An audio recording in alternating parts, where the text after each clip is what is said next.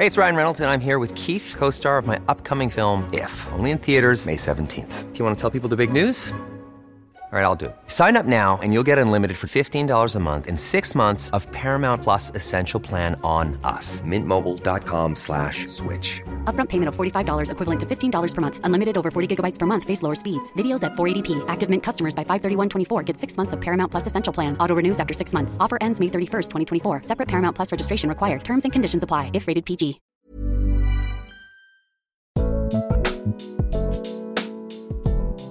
Hello everyone, welcome to Changes. My name is Annie McManus.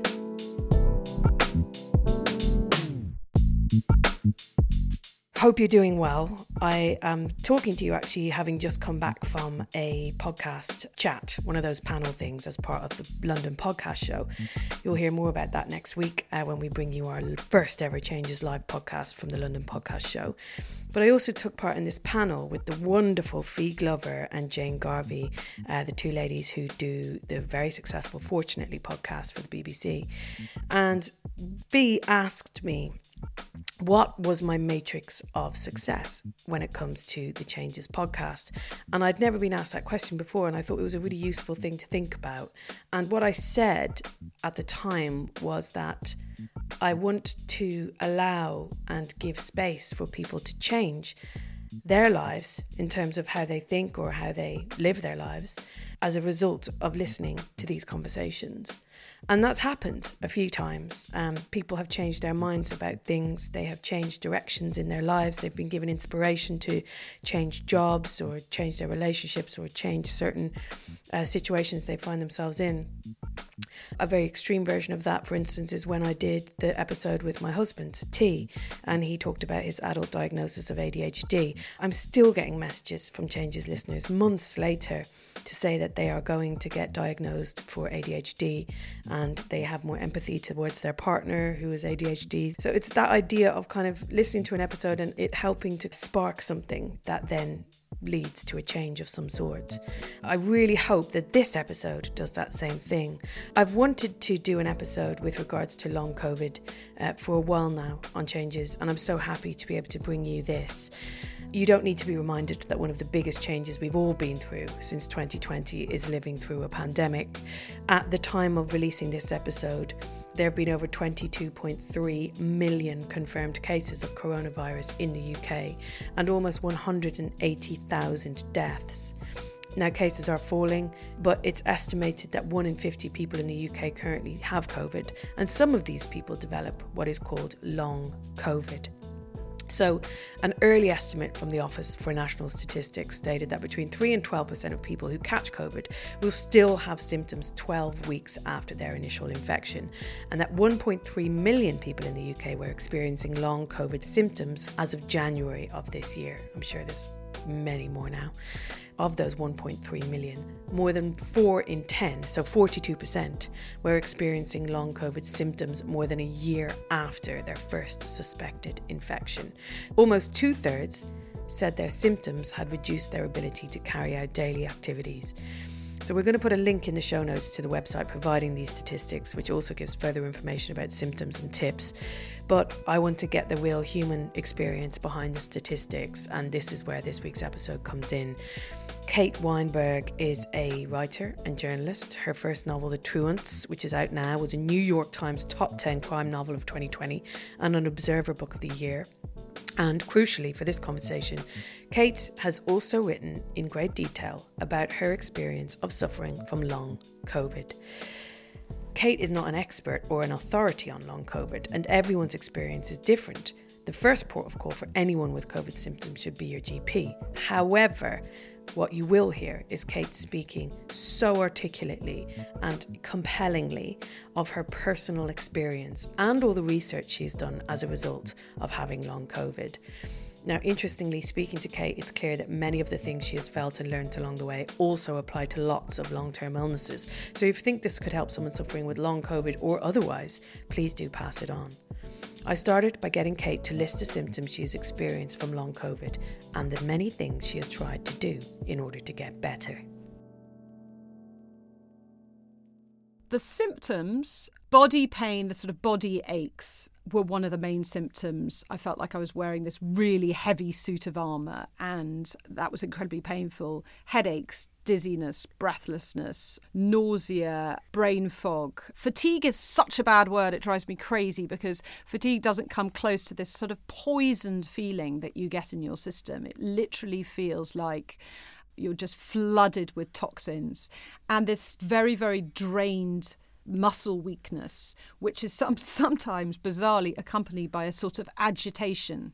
So you're feeling agitated, but you're feeling profoundly weak, which is a sort of hell wow. to be in. Hard to describe. And I'm sure I've missed a ton out, but those were the sort of primary symptoms for me. In terms of the things that I tried, wow, a whole Holland and Barrett shop worth of supplements, vitamin D, C, B, B3, quercetin, resveratrol, magnesium, zinc, a few more supplements, Chinese herbal medicine, yoga, acupuncture, reflexology, steroids, LDN. Nicotinic acid is the B3 flush effect, which is a really weird one, by the way. You can't just use normal B3, you have to use the flush effect one, and it makes you go bright red when you take it, which is actually something to do with your vessels dilating. And for me particularly, I think it was helpful because I had a very big circulatory aspect to it. But B3, which is also called nicotinic acid, ivermectin, iodine. I just threw everything at it. Whenever anyone said, do this, I was just totally gung-ho and did it. Nutritionally, I was put on the keto diet, high-protein diet, or an anti-inflammatory diet, a low-histamine diet. One of the schools of thought is that your mast cells have been activated and that you're having a sort of hyperallergic response. And there's this protocol of antihistamines that you can take. And I'm still on 3 different antihistamines a day. Some of these things I feel like part of acknowledging that I'm better is just I've slowed them down, but take less nicotinic acid, wean myself off these things, which feel like, yikes, what will happen if I do? But I know I'm well, so they're sort of mental crutches now. Can you start, Kate, by telling us how you are now? I mean, it's been about 18 months since you started feeling the effects of long COVID, right? That's right. And I'm going to tell you that I am completely better. But even... No, but that's amazing. It is amazing. But even as I say it, I feel quite nervous saying it. Because the whole experience of long COVID is this sort of gaslighting experience where you can't quite trust your own body or your mind. So even as I say I'm better, and I have been solidly better for the last 3 months, right, there's a little bit of my brain splitting off and saying, are you jinxing something? Are you deluding yourself again? Because there have been these sort of moments of, few days of remission or even a couple of weeks of remission, and then things have rolled back. I gave myself a little target of 3 months, that once I got to 3 months, I could say, yes, I am better. Because I really feel that a lot of it is also about reassuming an identity of a well person. Yeah. So while I want to stress straight away that long COVID is not at all something that starts in the mind, I think, the mind and body are very connected, and you have to be extremely careful about your relationship mentally to your own condition or sickness. Well, I'm so happy that you are well and feeling well for that long. I mean, I know and kind of have read the struggle that it's been, and I'm sure a lot of people will relate to that, just how wonderful it is to be able to say that you're well after all of this uncertainty and all of this work that you've had to do. I know you've learned so much, Kate, and you've had to, out of, there'd be no choice, you've had to go and explore and do this research and have this big journey in terms of discovering long COVID. But give me a picture of what you know about long COVID now, just an overall thing for people who are coming into this blind and they've kind of heard of it, but they don't really know what the hell it is. Can you help? I can help partially, because there's still only so much that anyone understands about long COVID. Right. I mean, I will speak very much from my experience, and I'll speak a bit from all the things that I've learnt. But one thing that long COVID isn't is just the lingering after effects of COVID itself. Long COVID seems to be a response to the virus, which is an overactive immune system, essentially, where the body gets itself in a state of permanent threat and starts attacking, in my case, certainly pre-existing weak areas. Though for some people, there are symptoms that have come out of the blue. They've never had any problems with their heart, and suddenly there are issues with their heart too. But for me, I have noticed that it zones in on Achilles' heels, I suppose, already in my system. But that's what it is. It's a condition where some kind of cytokine storm seems to be happening in your body, like it does in the acute stage of the virus, but it persuades your body that there's a problem, and your body starts sort of misbehaving and behaving in this very disorganized fashion. And there are lots of theories about why that's happening and who that's happening to. It seems to me that the most persuasive one is this autoimmune issue, this hyperactive immune system where, you know, your body, as I said, is in this permanent state of panic. It can't let itself rest, and it doesn't really have anything to attack anymore, so it starts attacking itself. So for me, it's very, very caught up with the nervous system, and that is something that's been established. But whether that's because of some kind of persistence of virus in the body, some kind of debris left over, they're not quite sure. The doctors are still trying to suss that out.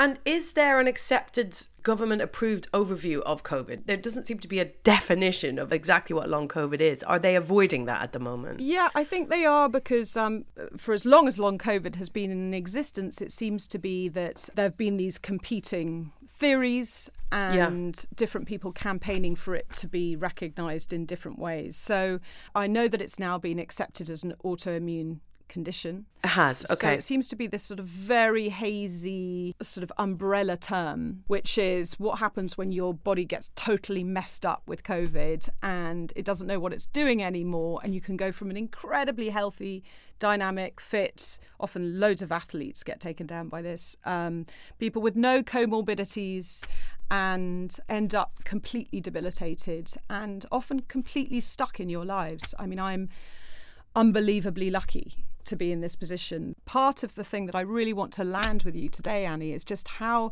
psychological an experience this is, how utterly undermining it is of your sense of your own reliability as a witness to your own condition. So, you know, I write a lot about unreliable narrators, and I've been in this strange position where my body has felt like an unreliable narrator.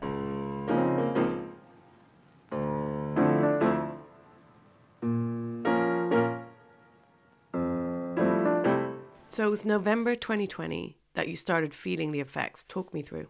Okay, so it's November 2020 and I'm living an incredibly busy life. My novel that I've written sort of fairly recently is still something that I'm promoting and has recently been published in the States, and I'm starting to research and get stuck into my second novel, which is under contract. So I'm kind of all out there. I've got two kids who are 10 and 8. I've got an incredibly busy husband. I've got lots of friends. And I'm really feeling like I'm kind of in the prime of my life. I'm feeling really properly thrilled to be alive. And even though there's this horrendous pandemic going on, I'm spending my whole time thinking, God, I'm lucky. God, I'm lucky. God, I'm lucky. I can't believe my experience at this time. My dream of becoming an author through my life has been realised, and it's gone better than I've possibly imagined, etc., etc. If I was a character in a book, I'm waiting for a fall. I'm kind of fallow ground for something to come and knock me over, and indeed it does. And I start to feel, essentially, it was almost like I felt like a scarecrow that bits of the stuffing had been taken out. I was just very much more weak and drained than I was accustomed to being. I just felt much less robust. And occasionally I'd have these sort of strange feelings like someone had taken my batteries out altogether.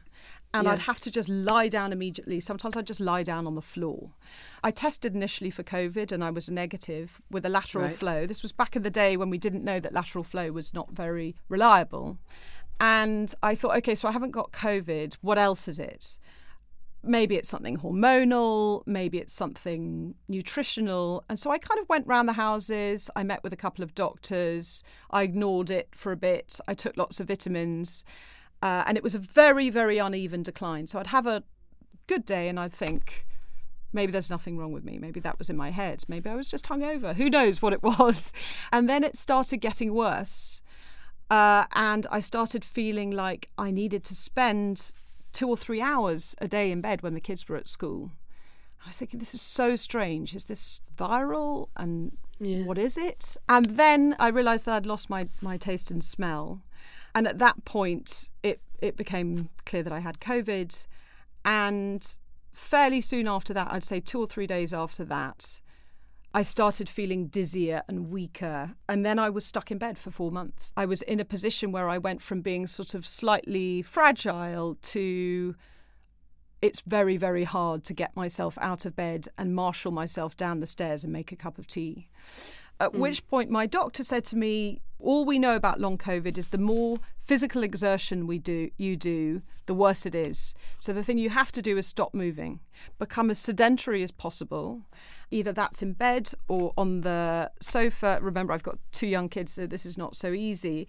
But don't move. Just do as little as possible as you can and let time flow, let time pass. What we know is that for most people, it seems to be about a 12-week course that it can kind of pass through and your body settles. We don't know what's going on, she said, but we do know that most people get better after 12 weeks. And she was a very empathetic doctor, and she, thank God, because there are a lot of people whose experiences of doctors are the polar opposite. But she said, the thing you need to know is you will get better. And I don't think she knew, well, she definitely didn't know that, but she knew that it was important for me to have some hope. And of course, I didn't really. I mean, I had some hope some days, but mostly I was in this position where I was thinking, what if this is it? And she said, look, get one of those Fitbits and make sure that you restrict your movement to 500 steps a day. Now, I don't know about you, but I had no idea what 500 steps a day was, but actually by the time you've gone downstairs and made a cup of tea or made a bowl of porridge, which was freezing winter, that's sort of your allowance. Yeah. So it was this very, very odd thing where I couldn't move. Even when I felt better during the day, I was supposed not to move. It's very hard to describe that shift suddenly from being someone that doesn't sit still, moves around a lot, is really sociable and works really hard to don't move, stay exactly where you are. And through the day, the symptoms would radically change. So I'd wake up in the morning and I'd do this mental scan of my body and try and work out, what have I got today? You know, what's in the advent calendar of symptoms that I'm going to open this morning. And for me personally, it manifested a lot around body aches, like really fierce burning body aches. Okay. A clamp on the back of my skull, like a very painful, squeezing, gripping feeling, and this odd, dizzy, spaced out, brain foggy feeling that people talk a lot about, the brain fog. For me, certainly when I was in the depths of it, fog feels like a pretty inadequate word. It wasn't just that I was looking for words and couldn't find them. It felt like my whole being was under dust sheets. You know, I felt like I couldn't experience my senses in any normal way. So it was this sort of awful abyss that you felt like you had descended into, and you'd pop up through the day. But when you were in it, it felt like everything had been, all your senses had been plugged, and you were deeply, deeply underwater. How were you coping and your husband coping with the fact that your professional life literally just had to stop? Your parenting was diminished in terms of what you could offer and do. How were you coping at that point? Pretty badly. I mean, in some ways, it was lucky that it was lockdown, because by the time I got into bed and was stuck in bed, we'd locked down again. So it meant there wasn't the school run to deal with, and the kids were at home and they were homeschooling. in a strange way, the world was stuck. I was stuck within a stuck world, but we weren't having to move anywhere. No one was expecting to see anyone. So in some ways that weirdly helped, but it was really hard. I mean, even reading a few pages of a story to my kids would flare my symptoms, and I'd have to sleep for a couple of hours afterwards. You know, obviously my husband was working from home as well, and it was just this horrible get through the day. And some days I was more there than others. And that's the other thing, is long COVID's unbelievably difficult for people, if you get it badly, for the people around you. Sure. A, because it's such a confusing illness, because one moment you've popped up and you're walking down the stairs and you look relatively normal and you can talk like this. And then the next minute you're entirely debilitated, and even too much noise in the room, bright lights, a draft, all of those things feel lacerating to your body. So you're sort of fending off the world because you just can't cope with it. In the article that you wrote, you talked about feeling like the virus was gaslighting you. Can you tell us a bit about that? So this is the bit that I talk to a lot of people now who have long COVID, and this is the bit that I think people most need to understand to be able to help other people who've got long COVID, because there seems to be very little you can do in terms of the symptoms. There are techniques which we can come on to which are incredibly helpful, but the mental position you're in is this very, very disturbing state of constant imposter syndrome. So when you're feeling incredibly ill, you know you're incredibly ill, but you're also overcome with a terror that you're never going to get better, that you're going to be completely stuck. Right. But when you're not feeling ill, you're completely questioning your whole sanity. Like, am I ill? Am I making this up? Are those people who say that long COVID is psychosomatic and is actually just a way of, you know, dealing with other stresses in your life, are they right? Had I wound my life up too fast and hard so that I was, you know, my body was kind of telling me to stop? And so you're constantly dealing with these two terrifying unknowns.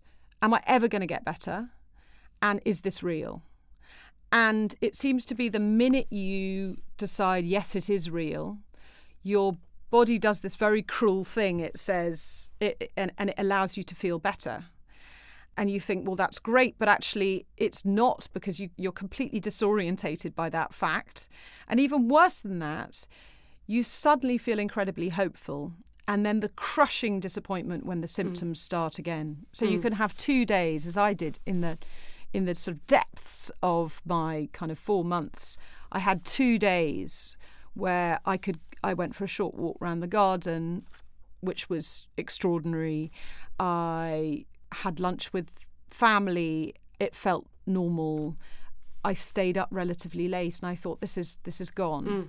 And then the experience, the gaslighting experience, when 2 days later I woke up with it was like the return of, you know, your worst nightmare that had evaded my body again. And I thought, oh God, I'm not even getting better. And I had this constant vision of this snakes and ladders board in my head, which was, you know, once you'd go up these ladders and then there would be these bigger snakes you'd fall down. And you know how on the snakes and ladders board at 99, there's that particularly cruel snake that sort of knocks you down to whatever it is, 3 or 2. That kept happening. So the whole thing was a total kind of, excuse my language, mindfuck. I mean, it just was utterly disorientating.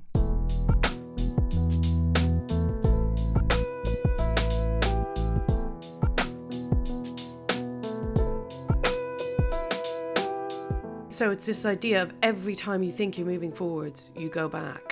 And the kind of exhaustive nature, the kind of wearing down of your hope and your optimism, and then the self-doubt in thinking, was I even well? Did that even happen? Exactly. So it's the mixture of hope and despair, which just seemed to go in this constant cycle. Yeah. But as you say, even the hope and the despair had this completely unstable foundation of is this happening or not? Mm. Which it clearly was. But there's so much, and I know there are all sorts of communities out there, you know, especially autoimmune illnesses like ME and right.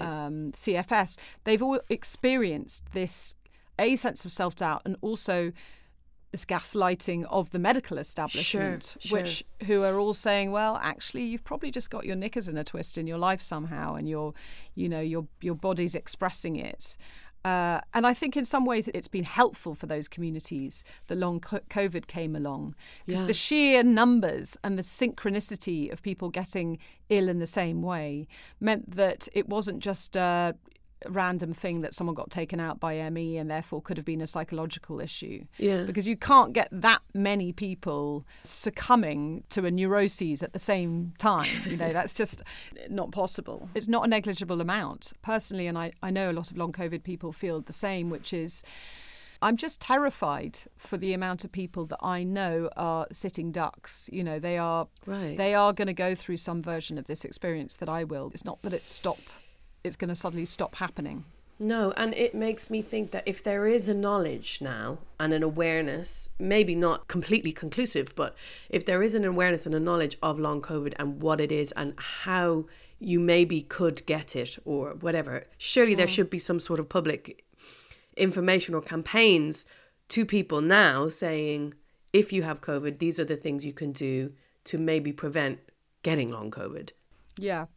But there's nothing. I agree. No, there's absolutely nothing. And I think it feels to me like there's a lot of nervousness around so-called scaremongering right. and what that's going to do to the economy and what that's going to do to people's confidence and panic and things like that. Whereas I totally agree with you. I really think the best thing you can do if you possibly can when you get COVID is just to take everything out. You yeah. know, just to completely succumb to it, even if it feels minor.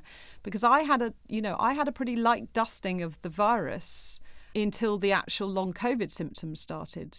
I mean, it's a very interesting point who gets long COVID, and they know that there's a big cohort of women in their 40s, and they're trying to work out how much that's tied to... I did not know that. I'm afraid so. How much that's tied to hormones, and whether perimenopause plays Shit. A part in that. I know, sorry. Fuck, it's all, just so... it's just so unfair, though. Like, yeah. as if there's another thing that women can be fucking prone to because of...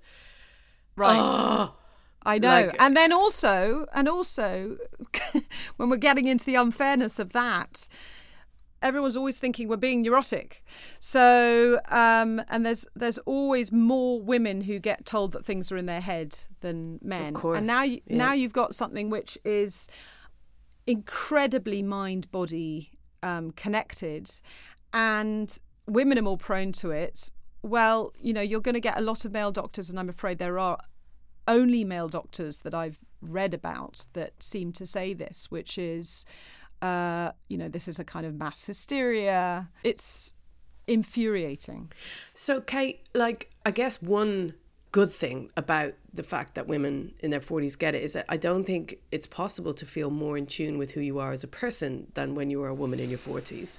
There's something about women where they are good at talking. I don't want to generalize here, but in my experience, but also they're quite in tune with their bodies because they have to be because of, you know, maybe childbirth, menstruation, whatever. You're aware of your cycles, you're aware of your moods and your hormones. Mm-hmm. Like, how did your relationship with your body change upon getting long COVID? What did it do for you and how you felt about your body? I'm going to answer that by slightly taking part with the first part of what you said, which is that women in their 40s are super self-aware. For me personally, I thought I was super self-aware, and... Right. the experience of having children and juggling that with a career that was at the time taking off and putting a huge amount into friendships and having all these competing demands on me meant that even though I was emotionally attuned to the people in my life, I was entirely out of touch with my body. I'd always just taken it completely for granted that I had a body that worked really well. There's a huge change in the way that you see yourself. But the change for me, I understood, was actually, it was revealing things that were already there. that actually it wasn't that my body hadn't had these weaknesses and these areas, but it was just that I was not looking at them. So, for example, my circulation was not terrific and I got cold very easily. And I've got something that's called Raynaud's syndrome, which is just where your fingers and toes go a little bit white and blue when you're cold. And a lot of people, especially women again, have that. And it's a minor thing. And it just meant that I was normally someone that had to sort of hop around a little bit if I was waiting in a queue outside or wear a hat or whatever. And long COVID, when it came along, when I got remotely cold, the symptoms just went zoom. And there were other things about my body and actually about my kind of emotional makeup, which were the same. I've always been very kind of acutely aware to when there's a dynamic in the room that's not being spoken about. And there's a sort of falsity there or hypocrisy in the room. And again, if I was having a conversation where I wasn't really, that it felt like there was a sort of dishonesty or some kind of trade going on, again, my symptoms would flare up. So it felt like that it was showing you things that I, think of myself as a pretty self-aware person, that it was showing you things that you knew but weren't really getting to grips with in your life, both physically and mentally. Wow. And you describe it as when dye is injected into the... Yeah, exactly. So I always had this image of... and I think this is right, of when you go into an MRI scan and they put some kind of dye in your body so that you can it shows up the veins or the nasties in the veins. And it felt like long COVID was showing up, was like this super X-ray, and it was showing up these things that were there but that you hadn't really properly confronted, or you had sort of thought, well, that's there, but it's fine. I can kind of, I'm functioning. I'm going to move past that. And it highlighted it and it made you stop in your tracks and go, you've got to frigging deal with this now. So you've got to take out those relationships that don't feel right. And you've got to calm down your nervous system and deal with your circulation issues and certain areas. And I know that everyone who has long COVID has a different version of this. It seems this very oddly bespoke condition, it finds out the parts of you that have some kind of weakness or threat response, and it burrows into it. And that sounds slightly woo-woo, but it's not. I've spoken to so many long COVID people, and I always sort of thought of long COVID as quite a cowardly disease in that sense. It seems to kind of prey on the weak parts. Yeah, it's like, God, pick on someone your own size, for God's sake. Wow. It feels like it's got this sort of rather malicious intent. But the upside of that is that it makes you find out these things about yourself and think, right, okay, I've got a deal here. I've got to look these things in the eye.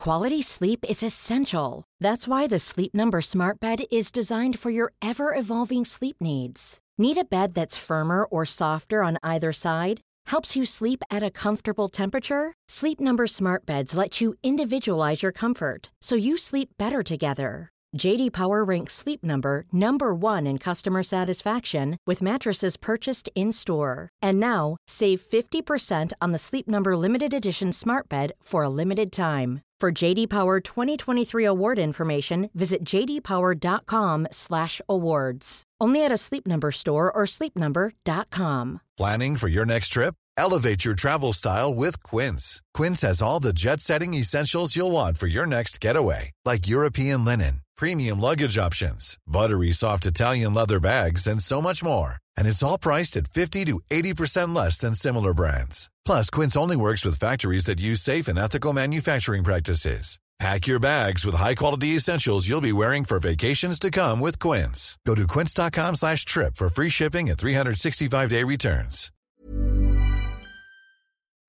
So you had 4 months where you said you were, I think you described yourself as a pale ghost, yes, just kind of existing and trying to navigate through this.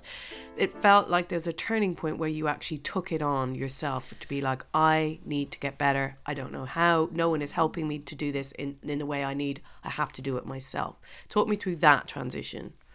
Okay, so I mean, I've always fancied myself as a kind of amateur detective and I kind of, you know, I enjoy having like little crime elements or mystery elements in my writing as well. I've always kind of enjoyed trying to crack things. And so when I got to the point where actually I could concentrate for a few hours a day, right, okay, how am I going to use this energy? So kids had gone back to school and it was during the day. What can I do with it? Luckily for me, though unluckily for her, one of my best friends also had long COVID, and she had had long COVID since March 2020 and she'd had to quit her job, and she didn't have children, but she was sort of incredibly busy and she had been totally derailed by it, as I had. We basically got on the case. The long COVID clinics had sprung up and no one was getting anywhere. I mean, as far as we could work out, people were going into long COVID clinics after a 3 to 6 month wait and just being told everything we already knew, which was, oh, rest a bit and do some breathing and take some more vitamin C and go home. So so we thought, right, okay, let's be the vigilantes of long COVID. She was actually the person who discovered this brilliant YouTube channel by this person called Jez Medinger, who I've since met and encouraged to write about it. And he's writing a book called Long COVID Handbook, which is it's going to be published in a few months. But he had set up this YouTube channel. He'd been a runner and an athlete and also a journalist, interviewing all the experts on long COVID and all the latest thinking. Mm-hmm. And my friend Sasha found this channel.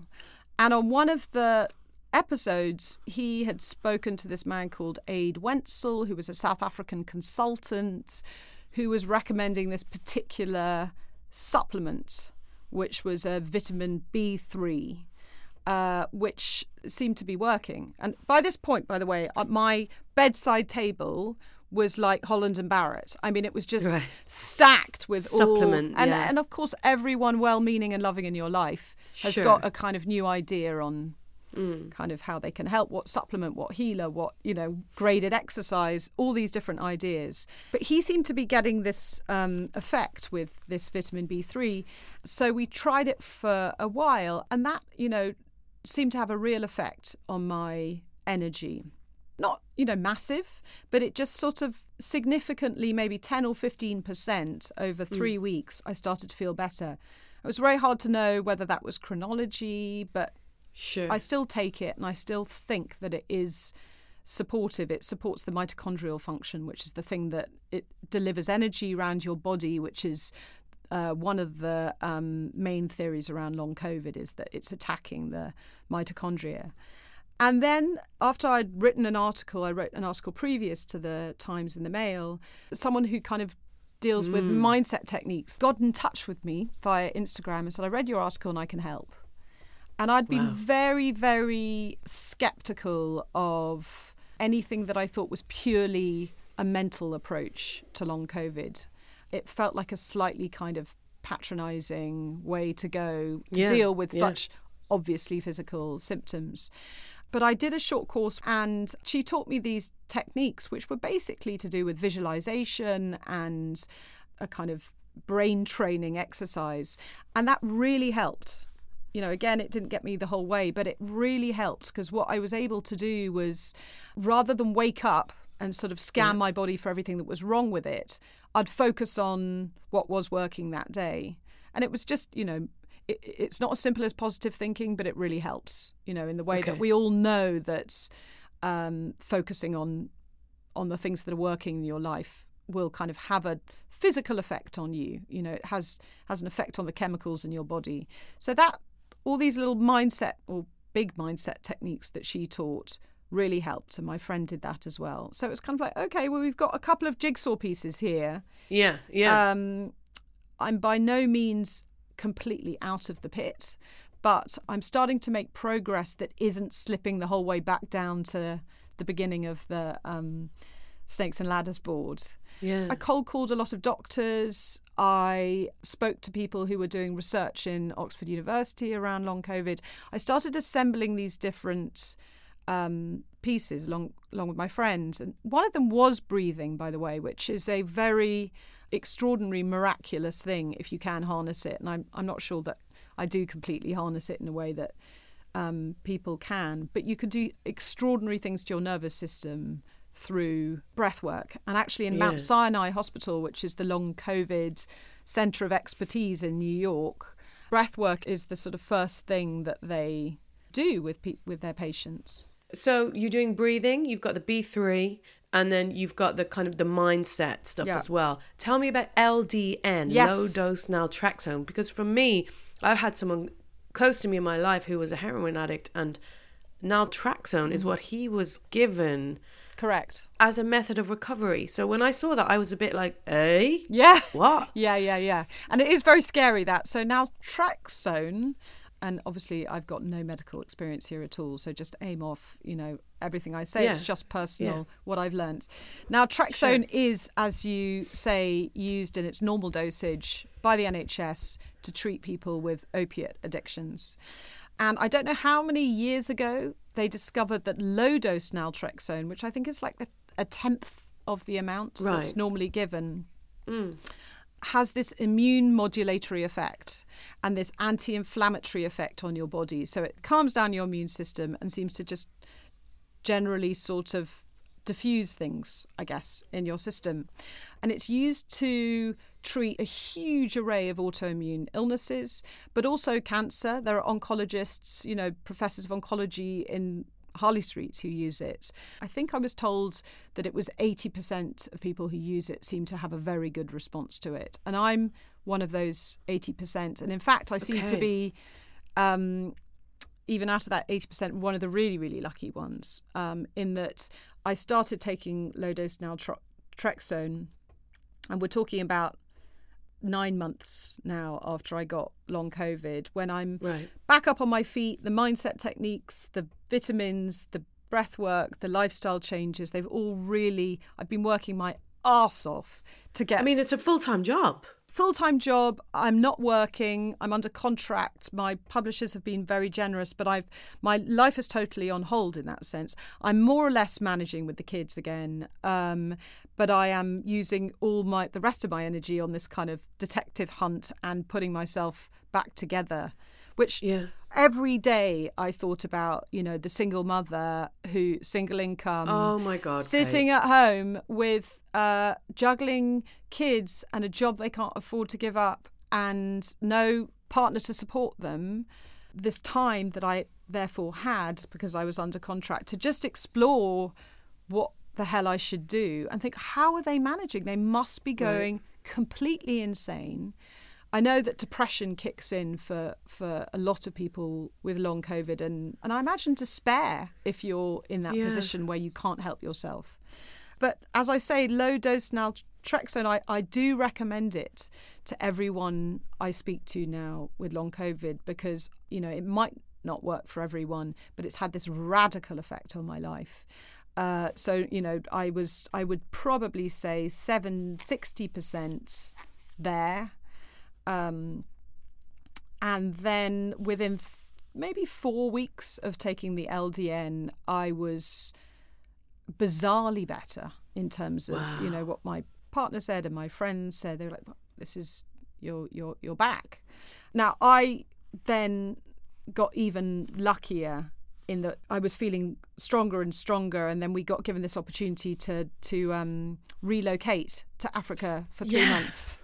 I mean, that's a change. That's a big old change. And that was, for me, the final piece in the jigsaw puzzle, because I was on low-dose naltrexone and all these other techniques. I knew how to kind of get myself through a day in a way that was kind of nutritionally, because that plays a part too, and in all these other ways, the best way of getting through the day in long COVID terms. And then I got this chance to massively simplify my life. And how did that come about, that chance? Well, it wasn't handed to us in the sense that I explored it and I guess, made it happen. I was looking for a way to sort of get us out of our lives, and I found a local school in Africa and was able to move my children to it. And because of remote working with my husband, we just moved the show over to Africa. And why did you want to go to Africa?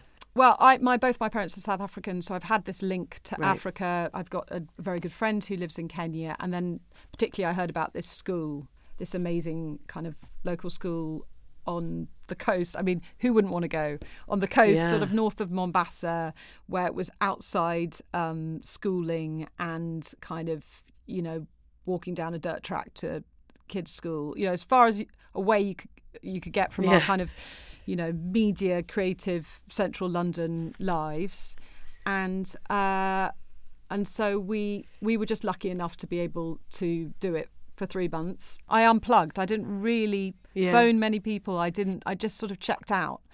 God knows how few people get the chance to do that. And I'm sure I would have got better anyway, but for me, it really sealed my confidence. It felt like a crash course in calming down your nervous system.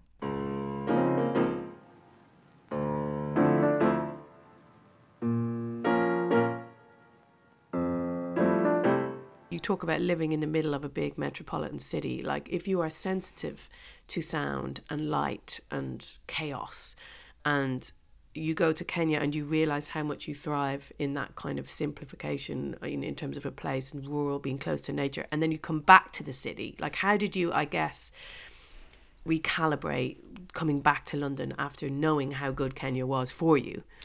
Such a good question. I am trying to recalibrate. The thing that I learnt there, which sort of amazed and frightened me at the same time, was that when you're somewhere like there, you can afford for all your senses to be totally open, because there's not actually that much going on. So, maybe a bird passes by, or, you're kind of watching the water. There's not a huge amount of kind of incoming stimulus, and you're kind of very alive to nature and textures and smells, and it's not a rush of things, and everyone's moving at a slower pace, and there were far fewer people, so I could afford to be entirely open to everything. Wow. And when I came back, I actually had to fly to a funeral, and I went via Istanbul Airport, and I walked into Istanbul Airport, and the lights and the noise and the kind of adverts and the sort of huge kind of crashing overstimulus of modern life was utterly overwhelming. I felt like all my synapses were totally fried. And I've realised in the last few days that you cannot afford to keep all your kind of like, or it's almost like having all your vents open. You can't afford to do that, or I can't afford to do that in London in the way that I was living in Africa, that you have to actually shut certain things down. Because if you're painfully aware of people you're passing in the street and the pain in people's faces, or the anxiety, or the hostility, or the homeless guy on the street, if every single thing is sort of turned up to max in the way that I was absorbing things in Africa, you wouldn't cope. And I've realised that actually a lot of city life, you have to shut things down and displace things, which is obviously not a healthy way of living. And my big challenge now is, how am I going to incorporate some of those things, some of those kind of ways that I lived out there in this wildly different environment, and not just feel like I'm in the wrong story the whole time, that, I need to be living this very, very different life in order to be fully well and fully healthy. And of course, one of the huge things I was frightened about was, am I going to come back to London and start feeling unwell again? Sure. My body's coping with it fine. It's my mind that's questioning, how do I do this? How do I kind of... How do I live in a way that feels completely honest and open, but is not overwhelming?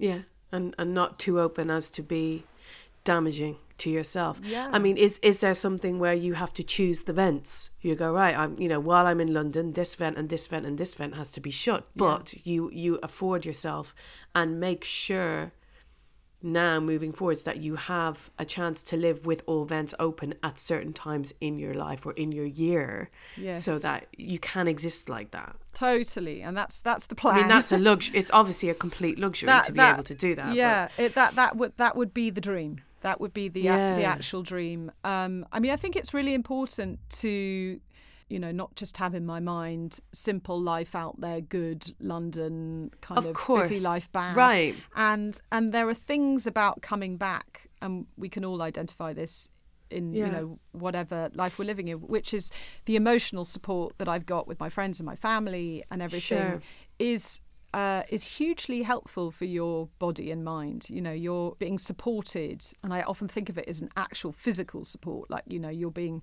held up by the people around you as well. So there are things that perhaps compensate for some of the things that are a sort of fry on your system. But I think you're absolutely right. I think it's about, like, how do you edit your life carefully? How do you make sure that you're living intentionally? And that you're not just sort of being rushed along by life, and that there are some things, and as you say, a lot of it's a luxury, but there are some things you can switch down or switch off that maybe you're not considering doing enough, and you should. Kate, how has long COVID changed you? It's changed me really profoundly in the way that I don't take anything for granted at all anymore, and I think I really did before. But like I said earlier, I think it's more that it's revealed things about me than fundamentally changed me. So in that sense, it's made me super aware of my limitations and my weaknesses. It's made me ridiculously grateful for the bits of me that do work, and fundamentally that I've just got through this. It's also just a very, very humbling experience overall. There are only occasional moments early on when everyone didn't know a lot about long COVID where I thought, well, hang on, can you die of this? You know, can your system just conk out? There have been very few sort of life or death moments, but I have felt like my relationship to time has really changed, you know, and that the combination of feeling like I lost time and quite a lot of time slipped by, and also being acutely aware of time in the day, you know, how you use it and what effect it's going to have on your body, has meant that I'm, rather than feeling like I'm just rather blithely moving through time, I feel super aware of it all the time. And how do you want to use it now? Like, having had that experience of feeling like you've lost it, or feeling so viscerally every single minute in terms of when you can function properly and when you can't, like, how do you want to use your time now moving forwards? As a writer, some of that's about what am I going to write about. And while I was out in Africa, I wrote a draft of a short book, and it was, I think, rather tellingly all about someone who was in the wrong story and needed to get into a different story in their lives. And what I'm going to try and do as much as possible is try and make sure that I feel like I'm writing about that aspect of life, like, how intentional is your life? Are you using your time well? But also, there's a really practical thing I want to do. I've decided I want to become a magistrate, which is something that anyone can do with no qualifications, and actually only takes, would you believe, 21 hours to qualify to do. And it's something that I'm not sure I would have thought about if I hadn't had long COVID. I was stuck in my body and in that room for so long. And as a novelist, I'm in my shed, you know, all the time as well, and I'm in my head. Those two things came together, and I felt, right, I want to get out into the world more. I'm excited about that. I've always been someone that actually really likes change. My worst fear is getting stuck, is a sort of being too static. So I think, you know, I'm going to learn to be a magistrate, but I'm also going to very intentionally keep myself open to big change in my life. Yeah, you've said change is the secret to a fulfilling life. Yeah, did I? Yeah. Yes, I feel like that. I feel like that it's painful to change often. A writer, a psychotherapist called Julia Samuel, who I'd really admire, says that pain is the agent of change, and there is pain involved in all change, but that if you're not frightened of it, if you're willing to open yourself up to it and to stay alive and not get stuck. For me, that's the secret of feeling most like I'm living the right life. Yeah. Well, I'm absolutely in awe of how you have got through these last 18 months and just not just like got through it, but fought through it and kind of found your way out the other side. And I'm so happy to see you so well. And I just thank you on behalf of all of our listeners who either are sufferers of long COVID or who know people in their lives who are, for being so enlightening in terms of your own personal journey as well. So thank you so much, Kate. Well, thank you. If you know anyone suffering from long COVID or you are helping someone through it, please share this episode with them. I'm going to send it to everyone that I know who suffers from long COVID. And if you recognise some of the symptoms, anything that is recognisable, it's worth just sharing out to people that you know. We'll put loads of useful links in the show notes too. I must stress again, if you're having difficulties, if you're worried, just go and visit your doctor. They are the experts. And thank you so much to Kate for her really honest account of what has been such a traumatic time for her. I'm kind of in awe of her tenacity and her strength in getting through that period of long COVID. Okay, next week you are going to be able to hear what went down at our first ever live episode of Changes, which took place, as I said, at the podcast show in London. My guest was drag race finalist Ella Vaday. Nick Collier went from working in the West End to working in Morrison's when COVID hit, but during lockdown he started to experiment with drag on Instagram before applying to Drag Race UK. We talk about going through these huge changes, as well as Nick's early life, which featured huge upheavals. So it's a really interesting conversation and totally enhanced, I hope, by the addition of a live audience. Really interested to see what you think. Thank you for listening to the podcast. As always, let me know what you thought. Follow, subscribe to Changes, leave a rating where you can, and send, please, this episode to everyone you know. Changes is produced by Louise Mason through DIN Productions. See you later.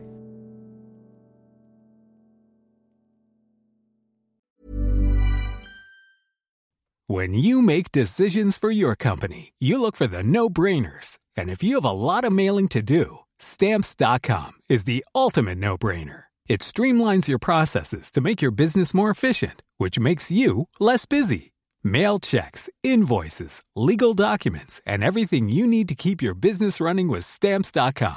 Seamlessly connect with every major marketplace and shopping cart. Schedule package pickups and see your cheapest and fastest shipping options from different carriers. With rates up to 89% off USPS and UPS rates. And with the Stamps.com mobile app, you can take care of mailing and shipping wherever you are. Make the same no-brainer decision as over 1 million other businesses with Stamps.com. Sign up with code PROGRAM for a 4-week trial, plus free postage and a free digital scale. No long-term commitments or contracts. That's Stamps.com. Code PROGRAM.